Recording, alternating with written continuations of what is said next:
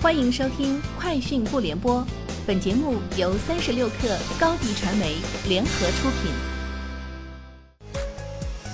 网罗新商业领域全天最热消息，欢迎收听《快讯不联播》。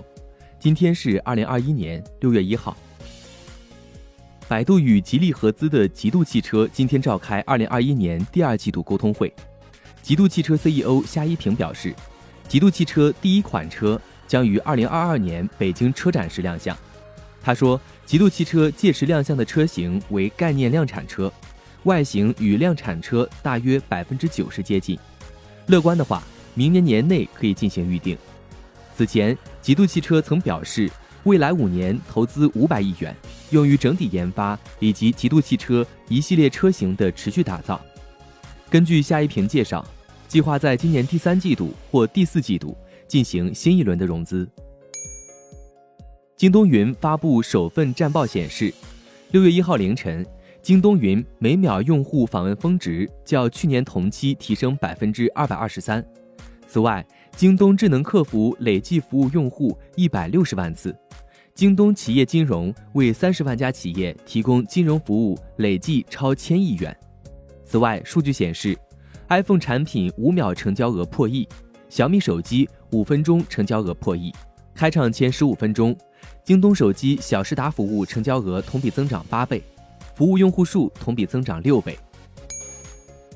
惊喜事业群迎来新的业务负责人陈岩磊，同时陈岩磊继续兼任京东物流、惊喜达快递事业部负责人，向京东 CEO 刘强东汇报。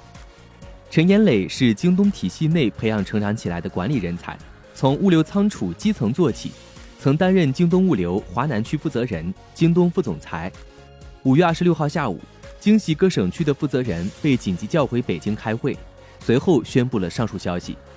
五月三十一号晚间，该消息在集团层面以内部邮件正式官宣。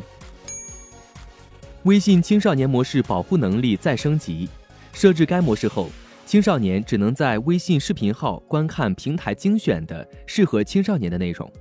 目前该功能正逐步覆盖，用户更新到微信最新版本，并根据视频号弹窗消息指引，或者在我设置青少年模式开启后体验。快手在微信端上线了一款可以团购的微信小程序，名为“吃喝玩乐在快手”。该小程序是一个纯粹的团购平台，并没有加入短视频的属性。值得注意的是。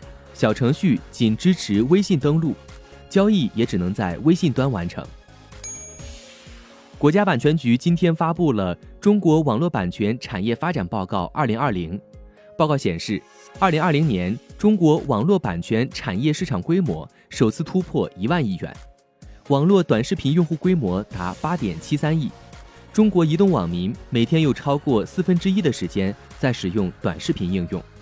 短视频已成为图文和语音之外的移动互联网第三语言。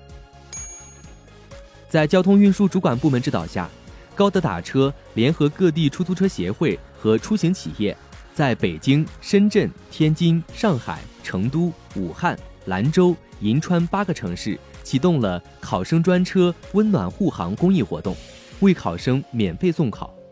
从六月一号至六月三号。八地考生可以通过高德地图进行线上预约。以上就是今天节目的全部内容，明天见。高迪传媒寻求食品电商货源合作，合作请关注微信公众号高迪传媒。